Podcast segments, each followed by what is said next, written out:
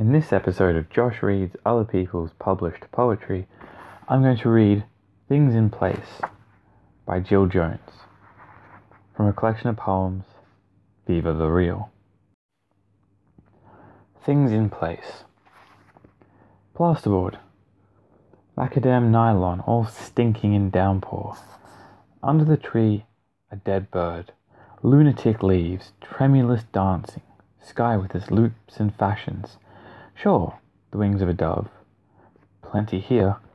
Avenues hang. They still have stickers on them. Each car is a portrait. There's a fluffy dog in the big man's hands. Another dog drops the ball. Couldn't be asked. Bodies play across gestures. The wind lifts them up. There's grit in my mouth. Crows meet on branches. Some are shade, some are long. Under the eaves, an unfinished nest. You and I looser now, and fronds unfurl. Along the road, dry branches natter. The tires are very new, waiting for the lag. All the gas in the ground bubbles up through soapy ideas. I take a picture of clouds. They're almost terrifying. On the lawn, burnt leaves chafe before slow finishing twilight.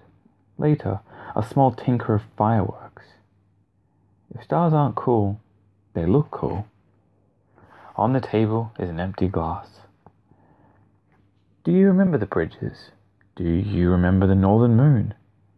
The water's getting wider and we're becoming rootless. Yet, there are too many boots and bad ideas at the door. Within the book is forgivable dust, I wipe the bench, set the locks and traps, I cast out the light, talk through the storm. Water makes all this noise as though it saves us. Every day is simply a sample, a fly in the room, summer. At least, apparently in this corner. Remember the famous duo, Dry Heat? Perhaps it's time to think about mood. Thank you. Onto the commentary for things in place. This poem looks like something out of the 1950s, sort of like the beats we're doing. And I guess earlier than that too. But it kind of just, the lines just kind of go all over the page, and there are one word lines, and there are some nice long lines, and there's, there's a one word stanza, which is, you know, nothing wrong with that. But I quite like the, just the imagery. I mean, that's the whole point of this poem, I suppose. Things in place. I'm not sure how well my lapel mic is picking me up because that episode seemed kind of quiet.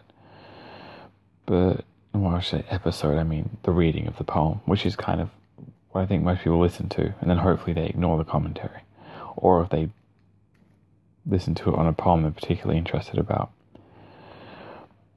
I know I said this in a couple of previous episodes where I've read Jill Jones, but I've just been pleasantly surprised by her storytelling and her imagery as well. There's something, I don't know, earthy about it. I'm trying to avoid saying the word real, so I'm going to say earthy and, and kind of tangible. Um, and you get these really wonderful images when you're reading in your head of, of what's going on. Um, and it kind of makes you want to read it. I mean, this book is kind of bog standard size for a book of poetry published by University of Queensland Press. But there's just some nice stories that you kind of go back to and, and you know, you reread them and then you finish the book and you kind of go, that was a book you want to pick up again. Um, yeah, so I, I mean, I'm just going to keep reading poems out of Jill Jones's book as long as I keep finding ones that are fun to read aloud. And hopefully, I'm convey to you as the as the listener sort of why I'm reading it, just in the fact that I am reading it, but hopefully you can hear it and that the imagery comes through in the reading of it. Because that really is, I guess, the most important thing is, you know, sound like poetry, but also do what poetry should do, which is, you know, evoke images, senses, memories, all that sort of noise.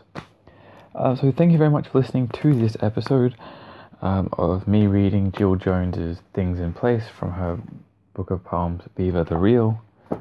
Um, which is a review copy I was sent by University of Queensland Press this year, I think, beginning of the year, which I've enjoyed reading um, and reviewing. So thank you for listening to this episode.